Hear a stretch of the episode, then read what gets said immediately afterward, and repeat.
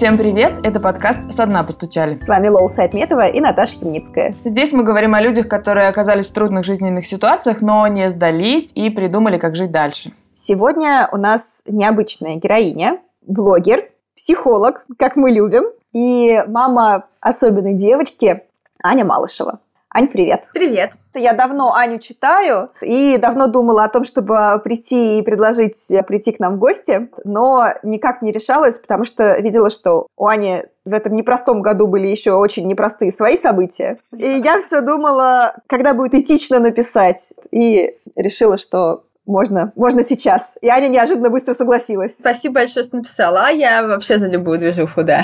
Это очень здорово, мы очень рады, что ты здесь у нас в нашем подкасте. Наверное, попробуем начать с какой-то самого начала истории. Расскажи, пожалуйста, как проходила беременность и как вы вообще готовились к рождению дочери. Беременность проходила замечательно, прекрасно. Ну, скажем так, пока шла беременность, все было замечательно, прекрасно. Как только Варе стукнуло полтора года, начались различные вопросы к беременности, типа о боже, у тебя же были отеки. Нога текла аж на целых два часа, одна нога. Ну, как бы все это прям вот то, что там девочки ходят с отеками по неделям, по месяцу, это плевать. Отек же был один раз. По сути, я переболела три раза очень легко, без антибиотиков, без ничего, легкий насморк э, на первом триместре, втором и в третьем. Что еще? Все, все остальное было замечательно. Один раз меня попытались положить на сохранение, потому что я набираю очень много веса. Почему-то после новогодних праздников я посмела, гадина, поправиться на килограмм в неделю. И врачам почему-то это не понравилось. А потом после масленицы им почему-то опять не понравилось это.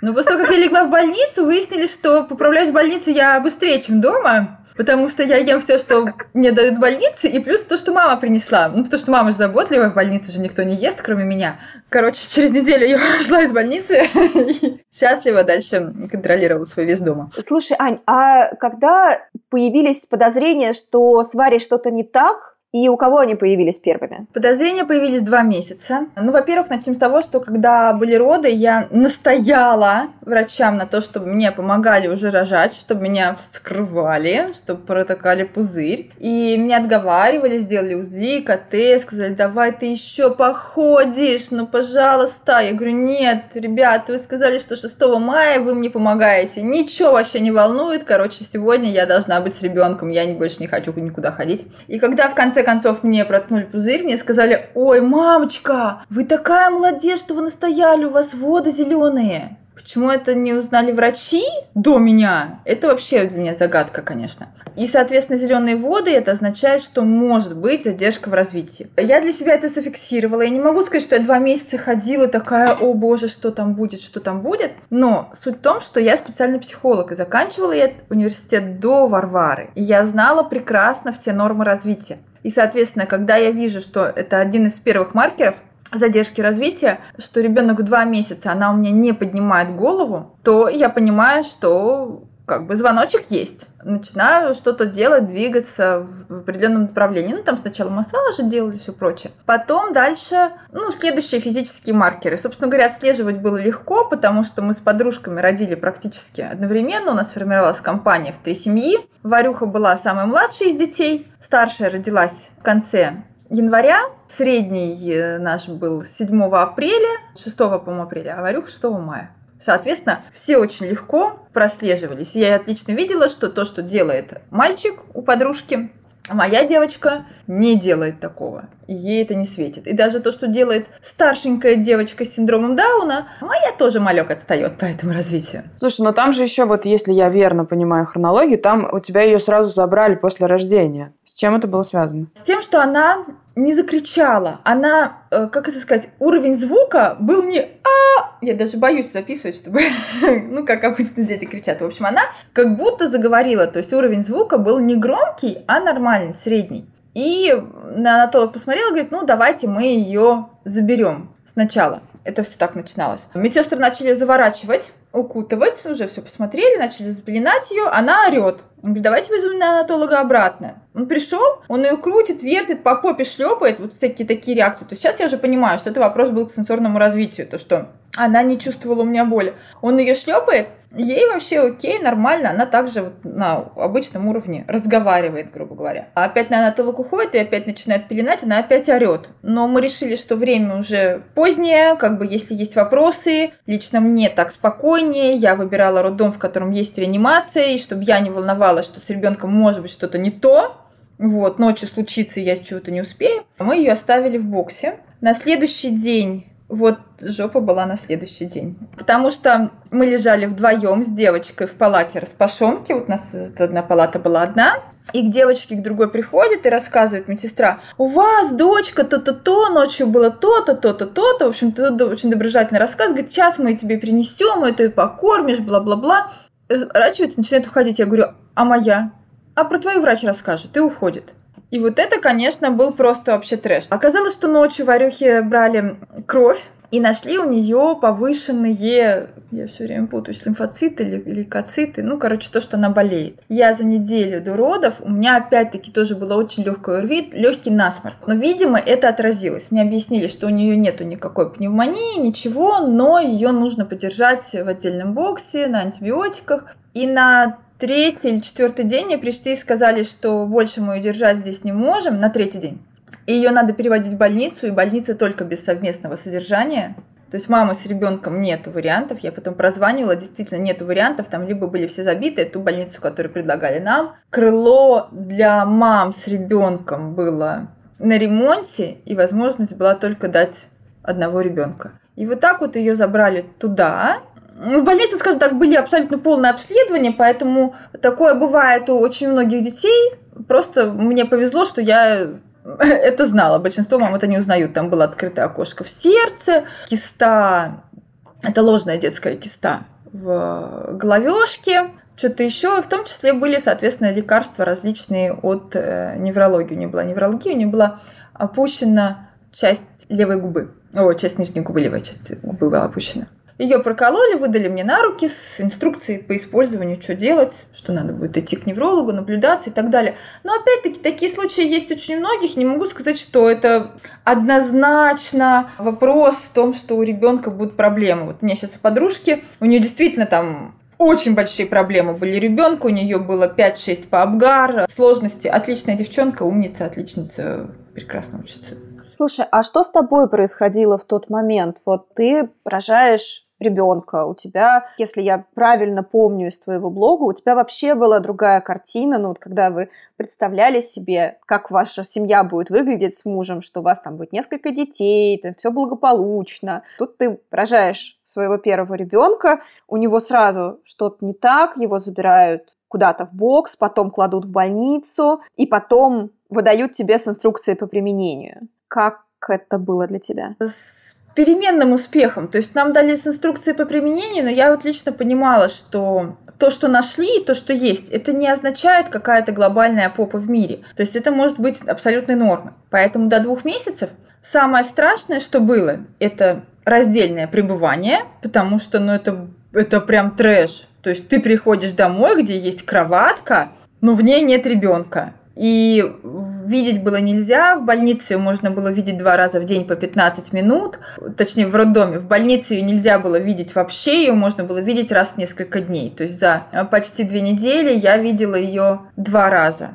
Потом у нас была ситуация, когда в месяц мы пришли к неврологу, Хороший невролог, мы потом у нее наблюдались, но, видимо, что-то с настроением так совпало, и она нам ответила так очень нехорошо, что у Варюхи опять начала повисать э, губа, и мы приходим к ней, типа, что делать? Она такая, что вы хотели? У вас была хроническая гипоксия, так и будет всю жизнь. Там порыдали немножечко, что как же так, девочка, и не красавица, и с отвисшей губой будет. Типа радуйтесь, что там все лицо не перекосило, еще может перекосить. А вот если говорить про уже про момент, когда в два месяца ты стала понимать и замечать, да, если это уже два месяца, потом идет какой-то еще период, да, когда ты сверяешься условно с детьми, которые постарше. Вот тот период ты скорее уже понимала, что это может быть что-то про диагноз, или еще тоже думала, что, ну, все по-разному развиваются? Э, в два месяца я понимала, что будет задержка моторного развития, что задержка mm моторного развития это скорее всего будет задержка психического развития, но я понимала, что у меня есть время на то, чтобы это компенсировать. То есть, чем быстрее развивается физическое развитие, тем лучше будет потом психическое развитие. Я попереживала, ну, скажем так, четырем месяцам мы адаптировались к этой мысли, то есть вот за два месяца. Да, нам предстоит какая-то там бурная развлекаловка. Я это воспринимала как до трех лет, более активные занятия. То есть я не то, что понимала или не понимала, во что это выльется. Ну, там вариантов, варианты могут быть разные. То есть я для себя как-то внутренне, я помню, поставила границу, что, ну, наверное, до трех лет, да, нужно будет сильно поразвлекаться, чтобы ребенок вышел в норму. И все. То есть для нас это принятие было достаточно постепенным. Сначала мы в два месяца поняли, что что-то не так, и нужно будет поработать. Потом полтора-два года мы поняли, что поработать нужно будет чуть больше, чем мы думали. В три года, что еще больше, чем мы думали. Так что... И вначале у нее была только задержка психического развития и задержка моторного развития. А, например, аутический, компон... аутистический компонент не вылезал до трех с половиной лет. Только в три с половиной э, года он проснулся. Поэтому все было достаточно постепенно. Слушай, а я вот у тебя в блоге встречала такой пост, где ты говорила, что хоть это и не очень здорово так говорить, но не поехать кукухой за первые три года тебе как раз помогло то, что у твоих друзей была тоже девочка с особенностями развития. Я так понимаю, что это как раз вот ребенок с синдромом Дауна. Что было вот за эти три года самым сложным для тебя и чем тебе помогала вот эта ситуация с тем, что ты такая не одна мама особенного ребенка? За первые три года было первое, во-первых, самым сложным объяснить окружающим, потому что я это видела. Нормы развития я знаю. И подружка, например, моя, она тоже уже начала разбираться и тоже уже понимала нормы развития. Мы хотя бы могли говорить на одном языке. Другие окружающие меня люди нормы развития не знали. И поэтому начиналось, ой, да не сравнивай, ой то, ой все. Даже муж, который видел своими глазами, он понимал, что ребенок задерживается в развитии, он не понимал, во что это выльется.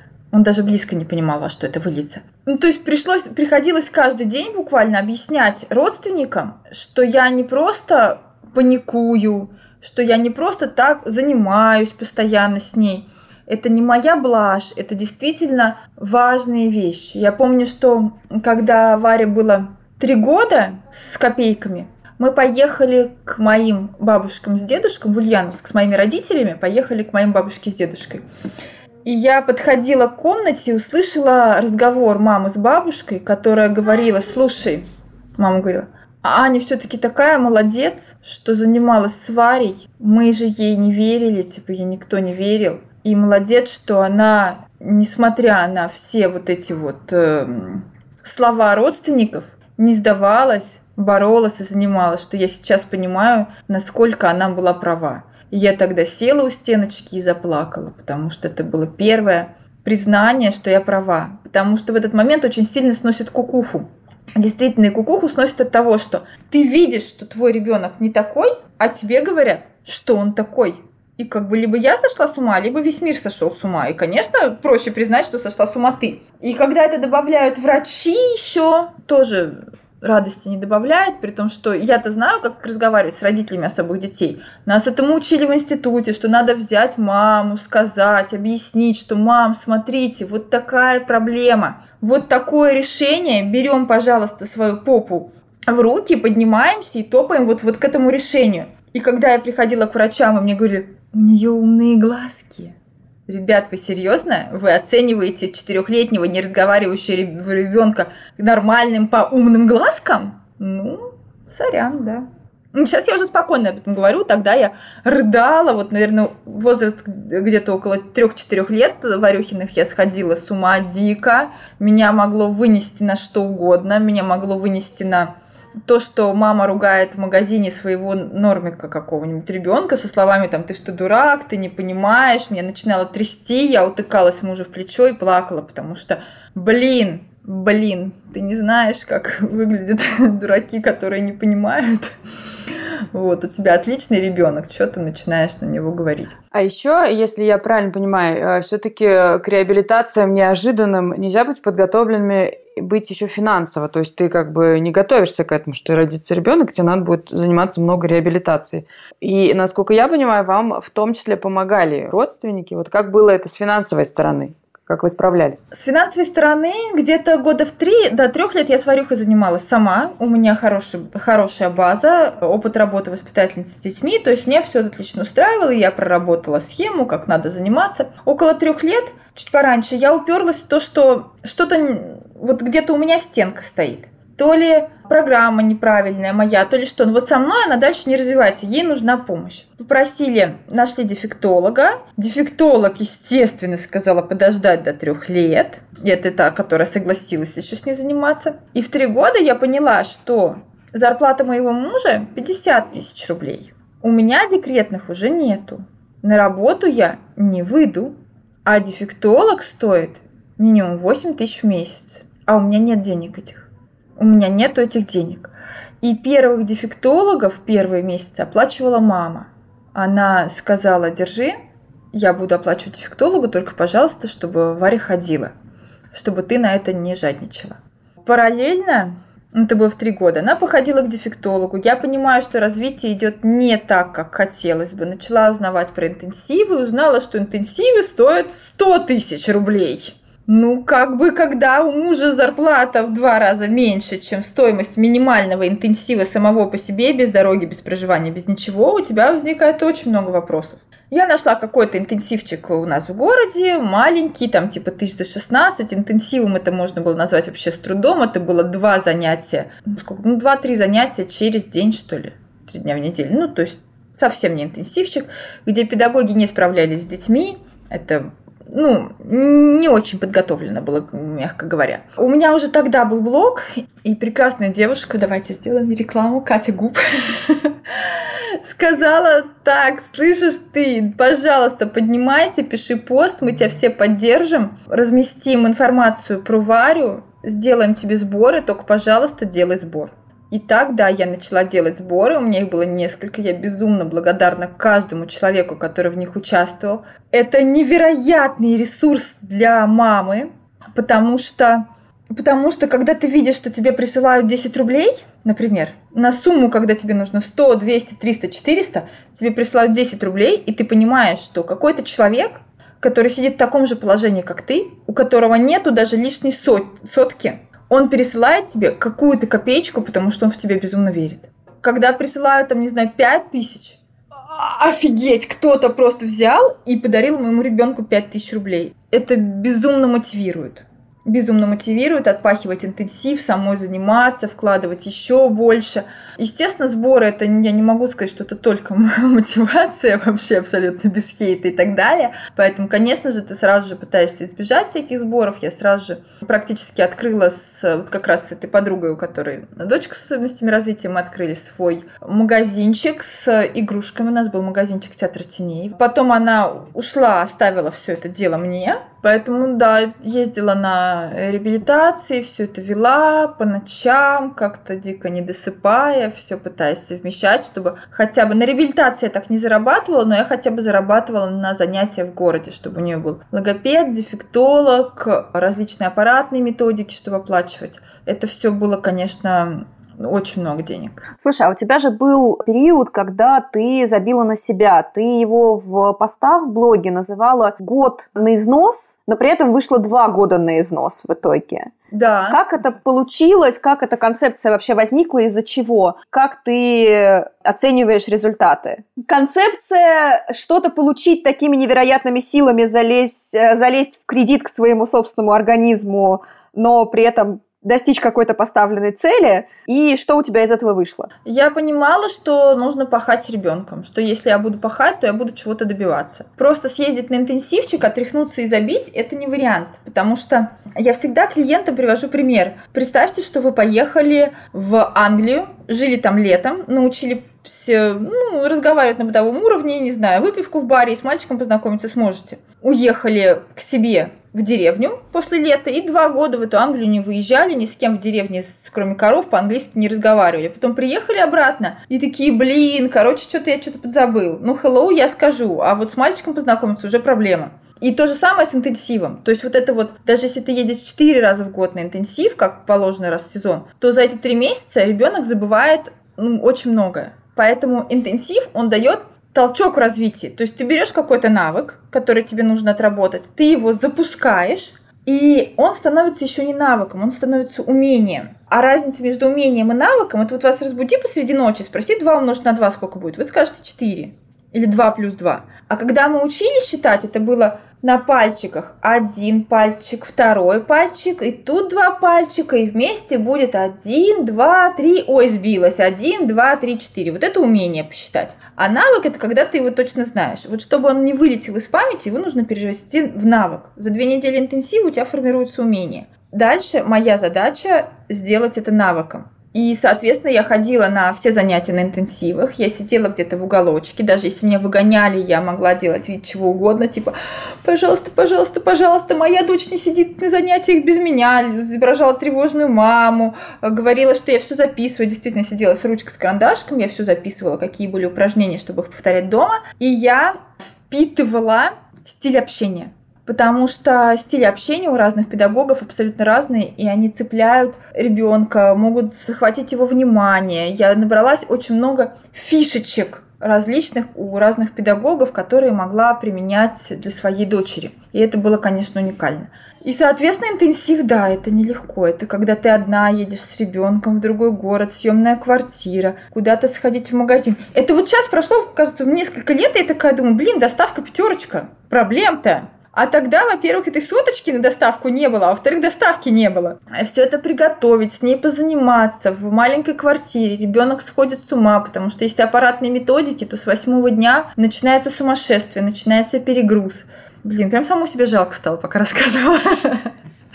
Все вспоминаю. А как ты все это вывезла? Ну, то есть это же был осознанно, ну, это осознанный период, не год, а два, когда ты забила на то, что у тебя тоже есть какие-то желания, потребности и так далее. Главная потребность – это чтобы ребенку стало лучше. Я, во-первых, ну, поставила какой-то срок, да, то есть вот год я посвящаю себя полностью ребенку. Когда ты даешь себе конечный срок, как-то проще, да, это же не навсегда mm-hmm. такое месилово. Это вот просто на год я чуть-чуть поднапрягусь и сделаю. А во-вторых, очень многие воспринимают знаешь, ты как? Что вот я это делаю для ребенка, и вот э, это для него, это альтруизм. Ни хрена, я эгоистка. Я честная эгоистка. Я хочу в 50 лет бабкой ходить на экскурсии одна по городу. Девчонки, я когда в Крыму была, я увидела, как бабки ходят на экскурсию, такая, черт, почему я так не хожу? Точно, у меня же есть дочь, она просто не сможет так быстро ходить. Ёлы-палы. И вот у меня с тех пор мечта бабкой в 50 лет ходить на экскурсию, быть свободным человеком прям вообще. Я понимаю, что для меня эта мечта прям труднодостижимая, потому что, скорее всего, Варя будет со мной на шейке где-то всю жизнь. Но я этого очень хочу. Я очень хочу больше свободы. Я не хочу делать домашку с ребенком всю жизнь, поэтому я делаю сейчас. Чтобы потом где-то она могла делать что-то без меня. То есть моя какая мое какое-то убеждение, попашешь сейчас, и там где-то дальше будет полегче. А вот, кстати, если говорить про тот период, как это и, и, может быть, и не отразилось. Но, в общем, отразилось ли это на вашей семейной истории с мужем? Ну, то есть это когда ты полностью уходишь в ребенка, а, ну, как бы, это тогда ты не, не совсем здесь остаешься в отношениях с мужем. Может быть, вы обсуждали и тоже договорились. Ну, давай пока так. У нас такой план. С мужем у нас э, был был конфликт, когда я открывала первый сбор. Он очень боялся, что подумают его родственники. То есть мои родственники были все в теме. Да, они могли понимать, не понимать, но к четырем годам, когда уже был сбор, они уже все все понимали. Его родственники были меньше в теме. Что скажут тетушки тоже, которые то есть та родня, с которыми ты встречаешься пару раз в год на каких-то общих праздниках, дня, днях рождениях, которые искренне верят в 4 года, что твой ребенок еще просто невоспитанный не понимают, что у него задержка, причем сильная. Что они подумают? Ну, что я сказала, что, знаешь, дорогой, мне вообще как бы не колышет, что они подумают. Они могут внести свою часть, могут не вносить свою часть, но вот что они подумают, мне вообще пофигу. Мне лучше на вопросы всякие, как тебе не стыдно, мне лучше будет стыдно сейчас, чем потом в 20 лет я скажу своей дочери, прости, ты дурочка, потому что я когда-то постеснялась попросить денег у других людей. Для меня вот это вот больше будет стыдно. Поэтому все. Ну вот это был конфликт. Потом он через э, какое-то время сказал, слушай, ну действительно, ты была права, я не ожидал, что просто выльется вот в то, что вылилось. И правильно тогда сделали, что все занимались, все. Во время занятия не могу сказать, что был какой-то острый период. Были всякие проблемки в том, что я брала на себя очень много, пыталась и учить Варю, и вести блог, и заниматься этим магазином. Он частично помогал, то есть он мог, например, возить эм, коробки на почту. Были какие-то бытовые ссоры, типа там, не знаю, я, он пришел с работы, я собираю коробки с игрушками, он такой, блин, мой стол обеденный занят, мне что, негде кушать? Ну, как бы, ну, Такое бывает, когда мальчики обнаруживают, что их девочки начинают работать. Но в целом нормально.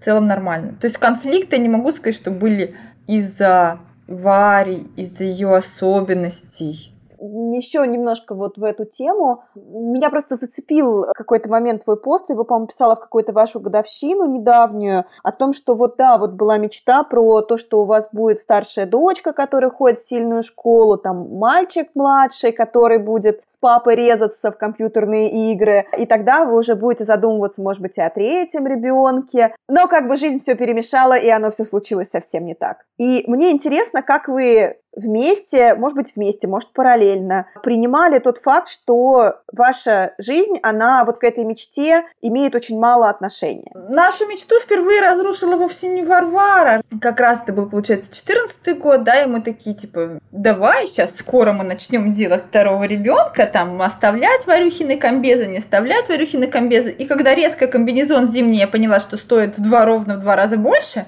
и как бы все наши деньги на второго ребенка почти на первого. Подгузники в два раза дороже, комбинезон в два раза дороже, все. Мысль о втором ребенке отложилась и прилично так отложилась. В три года уже не было никаких разговоров о втором ребенке. Я обнаружила себя беременной в феврале месяце. То есть я с утра сделала тест, я вышла с круглыми глазами, сказала, что я иду на аборт. Муж поехал на работу. Он попытался мне что-то сказать, что типа, а давай, я говорю, а как? Вот просто как? Ни, ни финансово, ни морально, никак мы не тянем. И это значит забить на аварийное развитие и беременеть дальше. Тем более мне очень тяжело даются беременности. Короче, я прям очень сильно вылетаю. То есть я просто отдала Варюху в садик, пошла к гинекологу, сказала, что нет, нет, нет, я не оставляю. У меня была тогда моральная отмазка, когда меня пытались убедить, что можно, может быть, оставим. У меня накануне была, за два месяца до этого была операция на глаза, и мне нельзя было беременеть. Ну, как бы это абсолютно чисто случайно. Мне нельзя беременность, мы предохранялись. Ну, я, ну, так получилось, блин, бывает. Оказывается, бывает. И Э, гинеколог мне рассказала там схему, по которой, оказывается, надо делать бесплатный аборт. Типа, мы вас записываем на через две недели к психологу, вы с ней поговорите, она даст заключение. Я сказала, что мне это не улыбается, объяснила ситуацию, она дала направление, как бы куда идти, не направление, а показала пальчиком, куда идти, все это делать частным образом. И все, то есть вот с утра я беременная, вечером я не беременная уже все. Для окружающих у меня была отмазка, что глаза мне нельзя, для себя внутренне я эту отмазку, я причем эту отмазку достала в самый последний момент, потому что я не могла придумать, я просто понимала, что я не потяну с Варей. Ребят, ну это вообще не, не вариант. И тут как бы, ну, мысли о втором ребенке прекратились на долгое-долгое время. И вот, наверное, они появились только, когда Варюхе было уже лет шесть. Лет шесть, но я категорически не хотела рожать сама. Потому что э, мы проверили генетику, ну, на случай, что вдруг я забеременею, да, опять, чтобы я понимала, мне быстро бежать по, по тому же самому адресу, или я могу подумать о том, чтобы оставить ребенка. Не то, чтобы я противница абортов, сторонница абортов, но как бы если ты уже залетела, то, то думай и решай по ситуации. Не обязательно каждый раз бегать к врачам. Проверили генетику, генетику нам сказали, она чистая, чистая, но хрен знает, почему такое. Ну, как бы, когда тебе говорят, все профессионалам тебя проверяют и говорят, что ой, ой, тут чисто, тут чисто, тут чисто, рожайте, конечно, второго, то первое, что ты хочешь сказать, рожайте, пожалуйста, сами своего второго, потому что я в такую же историю второй раз влипнуть вообще не хочу. А расскажи, пожалуйста, тогда про момент, когда уже был поставлен диагноз расстройства аутистического спектра. То есть я правильно понимаю, что до того момента вы занимались задержкой развития, а тут добавляется еще один диагноз? Я не могу сказать, что поставлен диагноз означает, э, что, что я его поняла. Поняла его немножечко раньше, и диагнозы я люблю проставлять сама, за что меня периодически ругают, когда я провожу какие-то эфиры в сторонних аккаунтах, типа марафона, типа «Чему вы учите мам?» Ну, короче, пока мне не нужно было, я не проставляла этот диагноз. Когда я поняла сначала сама, после трех, что спектр включился, она у меня перестала реагировать на детей, то есть до этого она на них реагировала, она за детьми повторяла, за мной могла не повторить, за детьми повторяла, а тут как будто между ними образовался какой-то стеклянный купол. То есть ребенок ей подходит на площадке, орет ей в ухо, там, девочка! Я смотрю на ее глаза, у нее зрачки не расширяются. У нее нет физиологической реакции, она не вздрагивает плечом, у нее не расширяются зрачки, как будто она просто не слышала людей, которые одного с ней ростом одного и ниже. Вот их вообще не было в этой природе. Это понятно, что вот это включился уже аутистический компонент. А, и тогда, да, начали работать еще и над этой проблемой. А проставили аутизм уже во сколько там, в 4 года или в 5 лет, я не помню. Когда делали инвалидность, да, уже ближе к 5 годам мы до нее дошли, до инвалидности. И тогда для инвалидности уже проставляли аутизм, потому что он был мне более выгоден для школьной программы. То есть в какой-то момент мне аутизм был невыгоден, потому что детям сразу, наоборот, отказывали отовсюду в сады хуже брали, типа э, возьмем ЗПР, возьмем, умственную отсталость возьмем, а раз не возьмем. А потом я поняла, что для школьной программы, вот в данный момент для Варюхи аутизм будет уже более выгоден, и я его проставила в больнице. То есть не могу сказать, что мне кто-то ставил эти диагнозы э, ребенку дополнительно. Ань, слушай, а вы же занимаетесь с ней ABA-терапией. Это прикладной анализ поведения. Скажи, пожалуйста, что эта терапия дает Варе? И, ну, и что ты замечаешь? Я просто читала, что на Западе считают этот метод самым лучшим для плохо говорящих детей, для детей с, ну, вот, с расстройством аутистического спектра. И, по-моему, у Анны Нетребко, у нее тоже сын с аутизмом, и он тоже по ней занимался и показывал хороший результат. Это я как-то в статье нашла. Да, умничка. Ты так хорошо подготовилась, мне так нравится. Это действительно, это самый эффективный метод, который есть. Он научно доказанный, как у нас мама любит, чтобы было научно доказано. Он научно доказанный. Если заниматься 40 часов в неделю, он дает самые лучшие результаты. Теперь концентрируемся на 40 часах в неделю, офигеваем. Это 5-6 дней в неделю рабочий день. Но по сути заниматься им нужно не только с педагогом, то есть это не то, что берешь педагога там на 6-8 часов в день себе каждый день. С педагогом занимаются обычно два раза в неделю по полтора-два часа два раза в неделю вы берете педагога, остальное время вы занимаетесь сами. То есть вы сидите на занятиях, смотрите, как это все происходит, и повторяете то же самое дома. ABA – это система жизни для родителей, получается это формат общения с ребенком. Для мам, которые первый раз ко мне на консультацию пришли и спрашивают, там, что такое ABA, и вот когда я советую их ребенку заниматься, я объясняю, как будто это дефектолог со знанием, да, психологии, который понимает, как ребенку лучше и быстрее все объяснить по-настоящему это немножечко шире, чем я объясняю. Ну, вот это как бы на пальцах так просто. Что это человек, который занимается, может развивать какой-то дефект, да, давать какие-то академические знания, но это будет усваиваться гораздо быстрее, чем у дефектолога. Что дало это нам? Это дало действительно просто систему жизни. Когда Варя приехала на первый интенсив, где была IBA-терапия, этот центр «Я есть», у нее была Люба терапевт Это, блин, это одна из лучших вообще терапевтов в России, я считаю. Потрясающая. Что, что было? Во-первых, она за три дня ребенка в четыре с половиной года научила отвечать «да» и «нет». То есть она не могла ответить «ты хочешь пописать?» Она не отвечала, не могла ответить ни «да» или «нет». То есть если ты спрашиваешь «да», она тебе скажет «да». Если ты спросишь «это красное, да или нет?», она тебе ответит «нет». А спросишь «это красное, нет или да?», она скажет «да». То есть абсолютно непонимание, что такое «да» и что такое «нет». И за три дня она учит ребенка отвечать «да», потом еще там за несколько дней «нет». Это первое, вот что показать, какой охрененно крутой метод. При том, что это был не первый человек, который с Варей занимался, да, и другие тоже учили, но тем не менее, вот это, это прям вообще абсолютно божественная вещь, которую люди изобрели. Очень структурная система. Во-вторых, ты это все дело переносишь в жизнь. Например, та же Люба учила Варю просить какие-то вещи, замечать вообще что-то вокруг себя и просить какие-то вещи. Например, кладет перед ней листочек и там говорит «пиши». А у нее нету перед ней ни ручки, ни карандаша, ничего. Она говорит «пиши». Варя такая ничего сказать не может, она не привыкла просить, она не умеет это делать, такая, что делать вообще ничего. И та с какими-то вопросами наводящими объясняет, как попросить ее, там, Люба, да, не карандаш. Причем вначале это было вообще еще понятнее. То есть она забрала стул у нее и говорила, садись. Нет, на пол нельзя. Нет. Где? Где-то стул. Да, вот, тут, серьезно, да, тут стул что, что делать? Стул тут, ты тут, садись.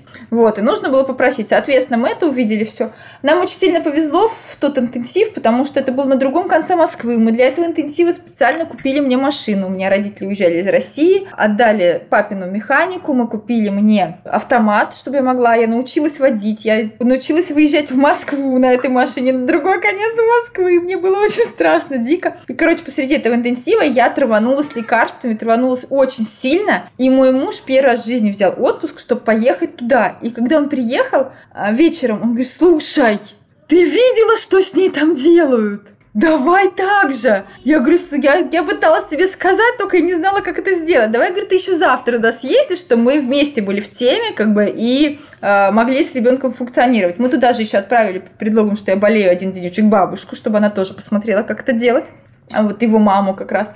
И все, и наша жизнь поменялась. То есть, Варя, кушай супчик. Ну, нет, руками нельзя. вот. Да, ложка там, что сделать? и начали ее просить. То есть это и ребенок начинает этим развиваться, когда у него везде одинаковые требования, то есть он знает, что ей везде придется попросить ложку, вилку, карандаш, листочек. Во-вторых, попросить понять у кого, научиться обращаться. Короче, вот это действительно это просто система жизни. И когда ты понимаешь, что по идее придется жить, сначала это, конечно, так немножечко пугающе. В смысле, там, типа, мне придется менять здесь свой образ жизни. Но когда ты видишь по факту, как это срабатывает на ребенке, у тебя не остается ни малейших еще мыслей это не применять в жизнь. Потому что это круто! она работает, и она начинает общаться. Это так здорово и вообще очень-очень весело было. А еще ты в блоге своем разбираешь мифы о родительстве с особым ребенком. Ну, например, что у таких родителей нет социальной жизни, что у них исчезают друзья, что семьи с такими детьми э, у них, ну, часто уходит папа из таких семей, ну, или что ребенок сразу не обучаем. А какие мифы не удается, знаешь, никаким образом опровергнуть? Блин, не знаю, а какие мифы еще есть? Ну, знаешь, там, допустим, ребенок сразу никогда не будет жить один. Знаете, это все ограничивающие убеждения. Давайте я сейчас как коуч говорю. Надо смотреть не как проблема, а как решение. Если ты хочешь, чтобы твой ребенок жил отдельно, есть по-настоящему куча вариантов. Есть социальные работники, няни. Пожалуйста, даже если он абсолютно не способен к индивидуальной жизни, ты можешь заработать на квартиру, заработать на зарплату всем этим специалистам, отселить его отдельно с, не знаю, с каким-то присмотром, типа, не знаю, там, мужик, мужик-санитар и биотерапевт, что-то в таком духе, который будет присматривать и обеспечивать контроль. Поэтому вопрос о том, что никогда не сможет жить отдельно, что мы вкладываем в это понятие? Работать, зарабатывать и все прочее? Ну, ребят, ну, говорят, что Илон Маск сказал, что ну, Аспергер, это тоже раз. Раз бывает очень разный. Я всегда представляю, Представьте, что у вас перед вами магнитофон, где громкость регулируется таким вот э, рычажком вверх-вниз. Не рычажком, а как называется? Бегунок. Такой. Бегунок, Бегунок, да, вверх-вниз. Да. Вот представьте, что перед вами три таких бегунка. На первом мы располагаем речь, речевое развитие. Оно может быть не очень хорошее, ребенок может не говорить вообще, быть невербальным. Он может прекрасно разговаривать. На втором разви- бегунке мы располагаем интеллектуальное развитие. Он может быть одаренным, прям вообще может быть совсем не одаренным, умственная отсталость тяжелой степени когда ничего не понимает. И по факту эти бегунки, они практически изолированы. То есть может быть человек с умственной отсталостью, который нормально разговаривает, у которого нормально развито речевое развитие. Ну, конечно, там ну, он, понятно, не будет преподавать русский язык в Оксфорде, но, тем не менее, он будет нормально разговаривать достаточно в бытовом уровне. Может быть, не говорящий ребенок, который, у которого более сохранен интеллект. Он будет больше, там, не знаю, показывать, понимать. Понятное дело, что за речью вторично задержится развитие, но тем не менее. И вот есть третий бегунок – расстройство аутического спектра. Вот умственная отсталость никак не связана с расстройством аутического спектра. Она может добавляться, может не добавляться к ней. И, соответственно, может быть такое, что бегунки выставлены на речь хорошо, психическое развитие хорошо, а расстройство аутического спектра вот где-то вот по длине расположено.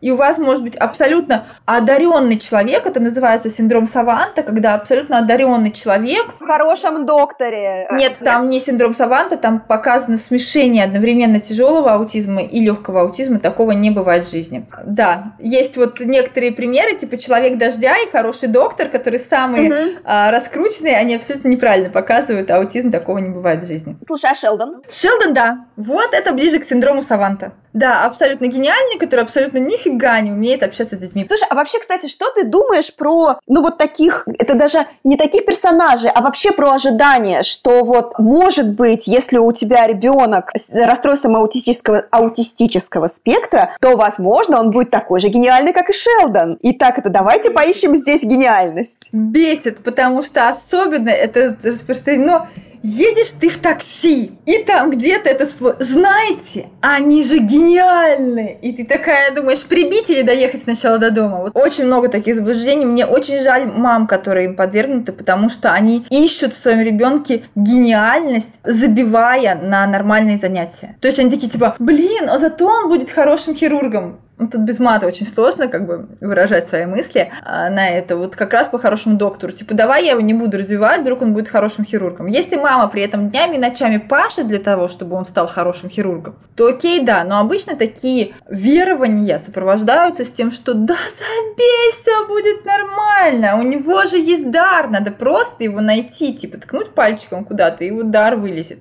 А дар не вылезает просто так. То есть даже вот, например, у Варюхи, она фанатично у меня учится, это ее специнтерес. И сейчас она очень любит математику. В третьем классе ее дар как бы немножко закончился, но в первых двух он еще вылезал. Но для того, чтобы она выучила цифры, мы месяц, вот как раз с Любой из «Я есть», каждый день мы учились с ней цифры. Она час в день занималась, э, два часа в день я занималась с Варей, час в день это была математика. Я на месяц сняла квартиру рядом с э, центром я есть. Это был интенсив, который я, кстати, полностью оплатила сама, уже начала работать, зарабатывать, оплатила сама. Да, это было вообще мега круто, что даже квартиру там сняла, не ездила по 5 часов, 7 с Москвы до Зеленограда, потому что так экономнее выйдет. И это время, в которое могла ездить до Зеленограда, я приходила домой каждый день, час занималась дома, приходила на следующий день к Любе, плакала, она ничего не понимает, я больше не буду делать. Она такая говорит, я Аня, я вас знаю, делаем, делаем, работаем. И вот месяц нам потребовалось для того, чтобы научить Варю считать от 1 до 10.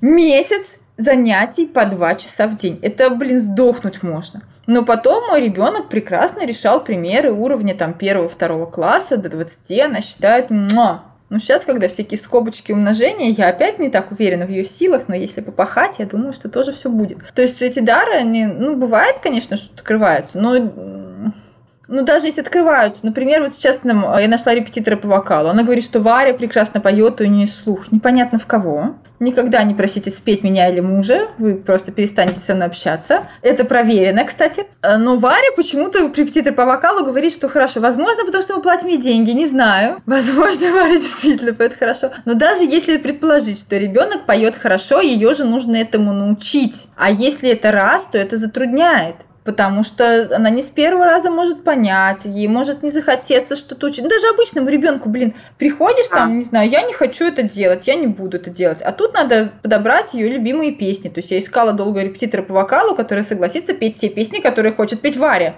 а не то, что хочет петь она и положено по программе. Потому что то, что хочет петь она, Варя просто даже рот не откроет. Я просто еще, знаешь, почему про мифы вот к этой теме? Все-таки тебе, наверное, нет, наверняка пишут мамы с такими же детьми, и, и я думаю, что есть те, кто говорят, ну, конечно, у вас есть возможность, вы там по три часа занимаетесь, кого-то там нанимаете, ну, типа, а у нас вот нет, и вот поэтому мы там, ну, в смысле, про, про что болит у, у мам в основном? Вот можешь нам какую-то картину описать? А я достаточно строго в этом плане. Девочки, хотите, пошите сами. Ну, как бы проблема в том, что это не везет.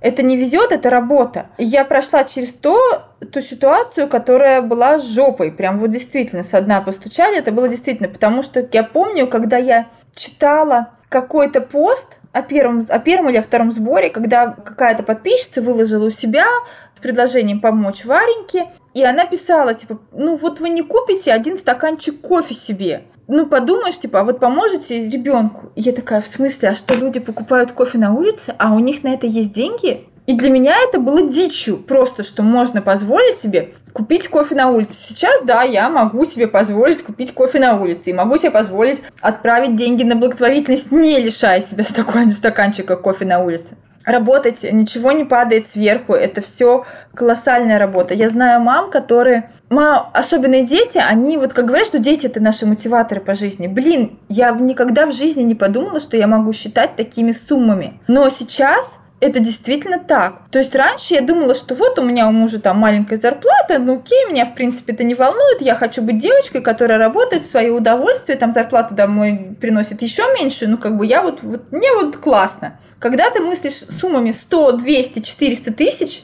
то ты мыслишь уже другими суммами. То есть такая типа, и сейчас вот мне сломался пылесос, мне надо купить пылесос, он стоит десятку, окей, да, у тебя даже не возникает мысли, что это что-то дорогое. Дорогое это интенсив за 300 тысяч. Вот это дорогое.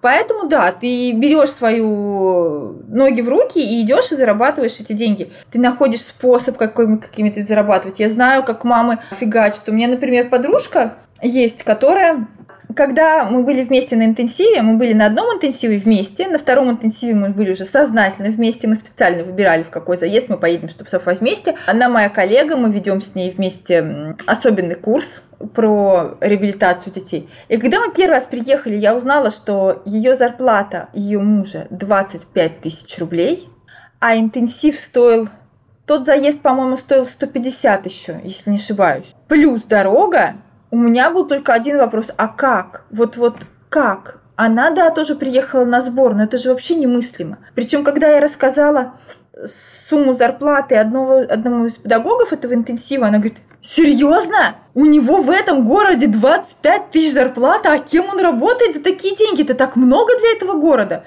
Я просто села на такая, да, серьезно, правда. И она сейчас переехала в другой город. Она очень развивала блог, она вела сборы для таких же мам, как она. Она лезла вообще, она в каждой бочке была затычкой. Она научилась, э, проучилась значит, в школе для ведения сборов, вела сборы для других детей. Она проучилась на SMM, SMM и стала SMM-куратором и лезла во все марафоны, которые учат SMM, и там курировала их.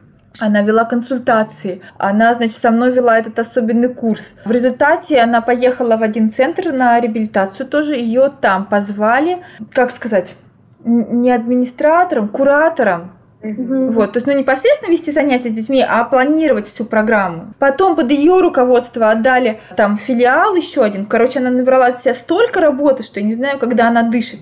Но сейчас ее зарплата, вот мы разговаривали, ее зарплата 80 тысяч. Ее. И да, это уже это другой уровень, то есть из нуля вырасти mm-hmm. до 80 когда девочка, когда ты думаешь о том, что тебе нужно реабилитировать сына, и это плюс к тому, что у нее в этом же центре занимается ребенок, я не знаю, там платно, бесплатно она платит по какому-то минимальному тарифу, наверняка, если платит. То есть ты думаешь сделать все, что угодно, чтобы твой ребенок развивался. А я, например, работала в центре, я приехала с интенсива. Короче, я поняла, что я хочу сделать для Вари, какой интенсив я хотела бы делать. И у меня был центр под боком, который предложил мне делать эти интенсивы. И работала там фактически там на добром слове, бесплатно за то, чтобы у Вари была возможность бесплатно проходить эти интенсивы, которые сделала я, разработала я, и которые давали, давали бы для нее результат. Вот, то есть когда ты очень хочешь помочь ребенку, ты делаешь все. Ты как не знаю, тигрицы готовы порвать все что угодно и сделать все что угодно, лишь бы только это было. И прикол в том, что на девочек обычно эта ответственность перекладывается на девочек. Мальчики к этому делу отношения не имеют. То есть вся реабилитация финансово, морально, физически, она на мне, не на муже. И так у большинства людей. Я не могу сказать, что это какая-то конфликтная для нас ситуация, но просто когда муж периодически там заявляет что-нибудь типа «я вообще-то добытчик и нас кормлю», я говорю, знаешь, дорогой мой, с твоей зарплаты не уходит ни копейки на ребенка вообще-то по факту. Одеваю я, э, реабилитация, я все делаю. Ну, у Варюхи еще инвалидность есть, но как бы вот физически из его кошелька ничего не уходит на Варю, уходит только с моего. Ну, понятно, что то, что с его там уходит какой-то общий бюджет, например, на откладывание, у нас не отдельный кошелек, ну просто я говорю, что, знаешь, дорогой, как бы тут у нас отдельная статья расходов, вот как наша с тобой вся жизнь месяц, у нас еще такая же статья с такой расходов на варю есть на занятия. Сейчас, слава тебе, Господи, подешевле стало обходиться. Хоть и. Слушай, Ань, ну у меня вот, я тебя пока слушаю, у меня ощущение, что вот эта вот позиция тигрицы, это как будто бы, возможно, это моя фантазия, из какой-то точки принятия, что как бы у нас уже это есть, у нас есть диагноз, и мы действуем, и нам нужно выцарапывать все, что нам положено, и искать любые методы, которые могут помочь. Но я также помню у тебя посты в блоге, где ты говорила, как долго ты застревала, и как можно застревать, как мама застревает, мамы особят. Как застревают в торге, как застревают в отрицании, и как сложно вообще из них перейти куда-то дальше. Как ты проходила эти стадии, что было самым долгим и сложным, как пришла к принятию? Есть такое понятие экзистенциальный кризис. И начинается экзистенциальный кризис с «ах, за что мне это?». По сути, это вот отрицание и торг, потому что «ах, за что мне это?», да если я что-то сделаю, а если я там, не знаю, помолюсь пять раз в день, а вдруг у меня все пройдет, а если я э, не буду есть пельмешки на завтрак, тогда все будет нормально. То есть, когда мы торгуемся как, по каким-то, ну,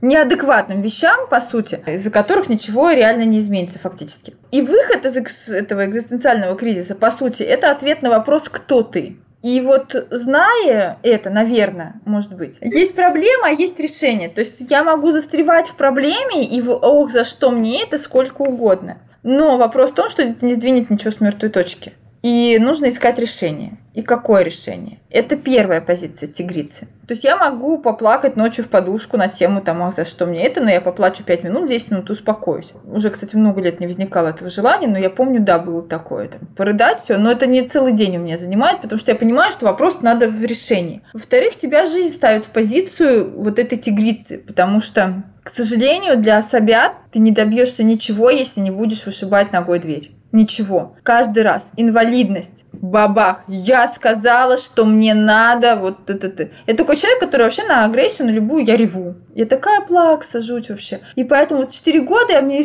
когда Варе было 4 года, я почти весь год проплакала, потому что приходила в поликлинике, мы вам не дадим направление. Э, мы вам тут, у вас глазки умненькие. Э, а все.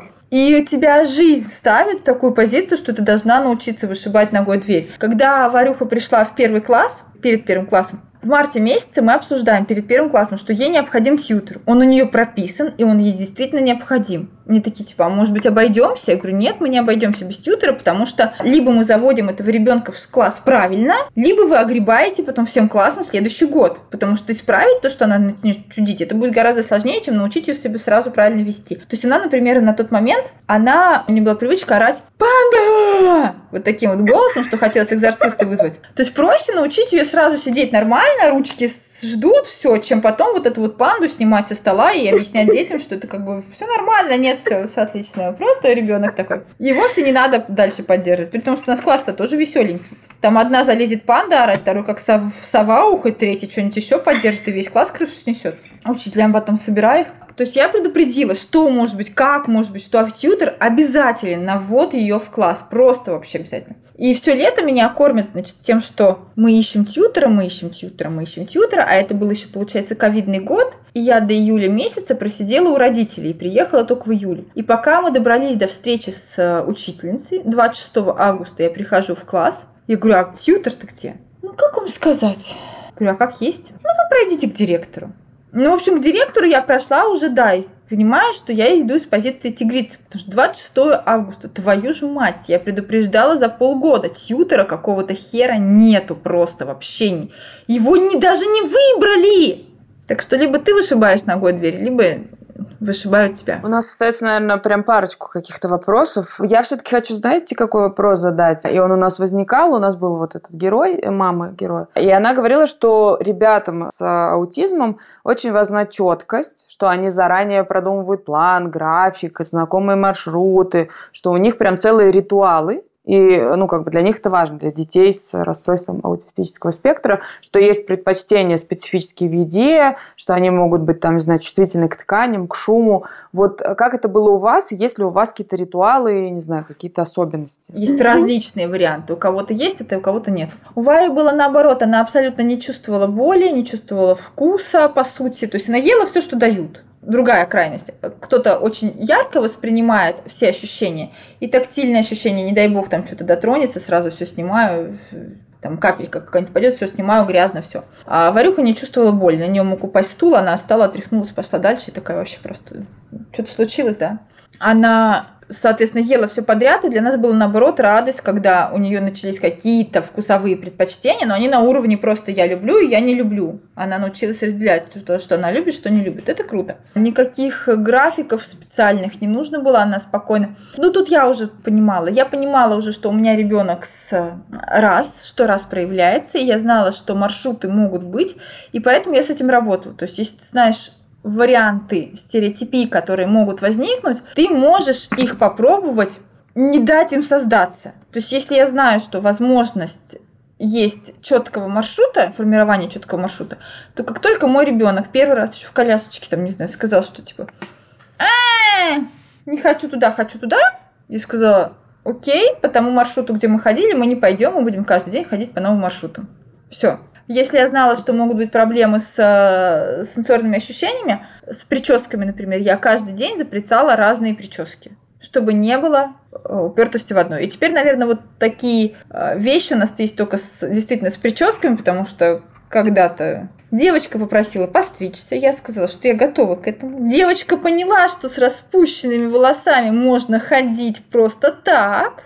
Все, фиг ты теперь какую-то причесочку сделаешь. Ну, тут уже соображалка включилась, плюс ко всему, да. Слушай, а вот о чем ты вообще мечтаешь для себя, когда, возможно, Варя вырастет и, может быть, если повезет, станет самостоятельным человеком. Ты говорила, что вот тебе хотелось бы как вот бабушки, которые там ходят, да, крутая бабушка. А вот что еще, может быть, что-то какое-то конкретное? Ну, у меня тут недавно случился как раз экзистенциальный кризис, потому что мы хотели брать приемного ребенка, мы хотели брать его очень долго, три года мы пытались это сделать, и у нас каждый раз какие-то препятствия встают перед нами на пути, там вообще абсолютно, ну вот абсолютно бредовый и непроходимый. И последний раз, когда нам нужно было собирать документы для суда, потому что нам пришел отказ, нам нужно было собирать документы, характеристики, что у меня муж хороший папочка, там, не знаю, водит Варю на занятия, там, нужно было поездить по близлежащим городам. Мы одновременно, у меня кружится голова него, он ломает руку.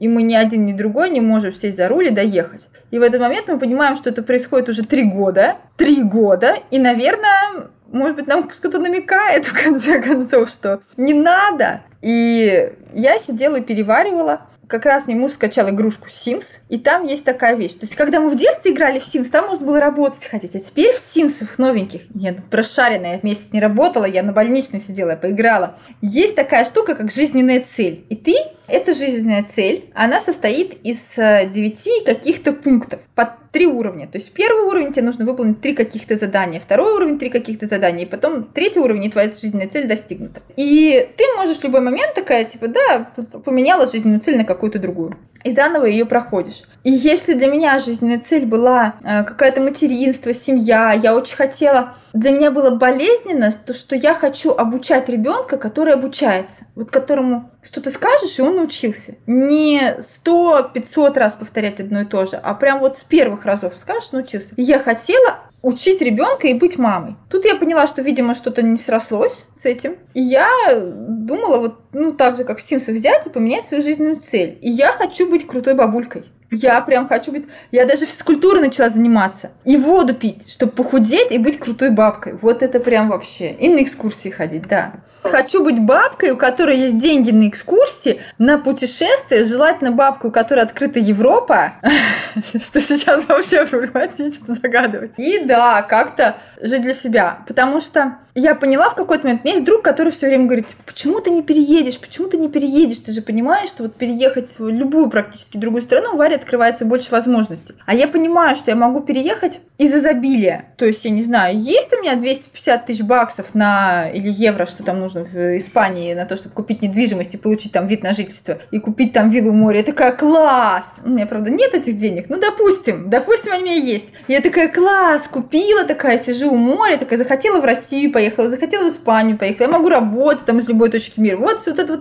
вот этот переезд я рассматриваю. Переезд как в плане, я буду работать уборщицей, муж таксистом для того, чтобы у нашего ребенка было будущего.